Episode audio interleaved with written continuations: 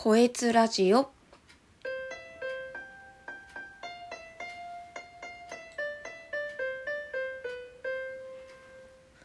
こんにちは、こえつです。8月14日土曜日を迎えました。皆様いかがお過ごしでしょうか？今回はですね、ちょっとだけお話ししようと思ったことがありまして、今日家にアリが黒いアリが大量発生したんですよ。今ちょっとお食事中の方とかは聞いてる方すいません気分を害してしまったら。毎年我が家アリさん出てくるんですよね。いっぱい。だからシロアリが関連してるんじゃないかって思ってるでちょっとねこの我が家が危ないんじゃないかなって危惧はしているんですけど手はつけずで毎年出てくるんで、まあ、アリの巣コロリみたいなあの緑のやつ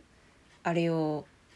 ところどころ置いて対策はしております。しておりましたがなんと家帰ってきたらいました。びっくり。ギーってなりました。見た時。えー、気持ち悪い。で まあアリだからまあいいかってちょっと思ったんですけどまあねその生活する範囲のスペースよりかちょっと隅っこの方で活動なさってたのでまあ邪魔しない程度にあの見守ってたんですけどうんでアリの巣コロリの中にもねアリさんが結構入ってアリの巣コロリかな？なんかあの緑のなんだろうあれ薬の中にあの毒のお菓子というか粒みたいなのをね、えーいっぱい入ってるやつ。あの中にアリさんが大量に入っていてでそれを多分巣に持って帰っているのかなと思って、うん、まあこのままあの駆逐できたら一番いいんだけどなと思いながら。まあ放っておいたんですけど夕方に5時に兄に呼ばれて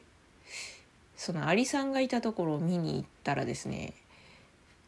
あの大量にいたアリさんがいなくなってたんですよね。ちょっと数匹残ってたんですけどそれを兄に聞いたらなんだろうね時間帯かなって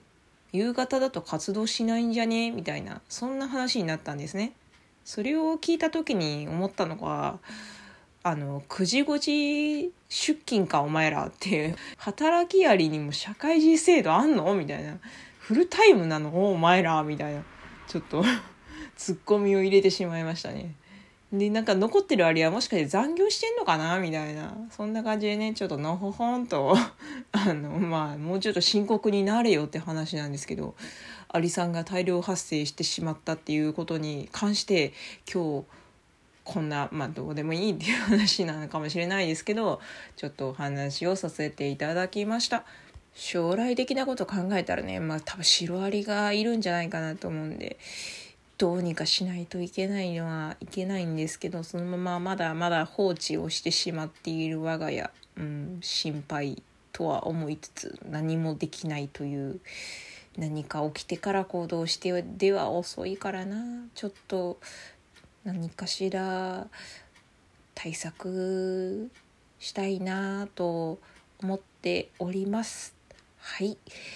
えーと、あと一つ、なんか最近、私、あの、自分のラジオ聞いてる人とかいないと思ってたんですけど、最近なんか、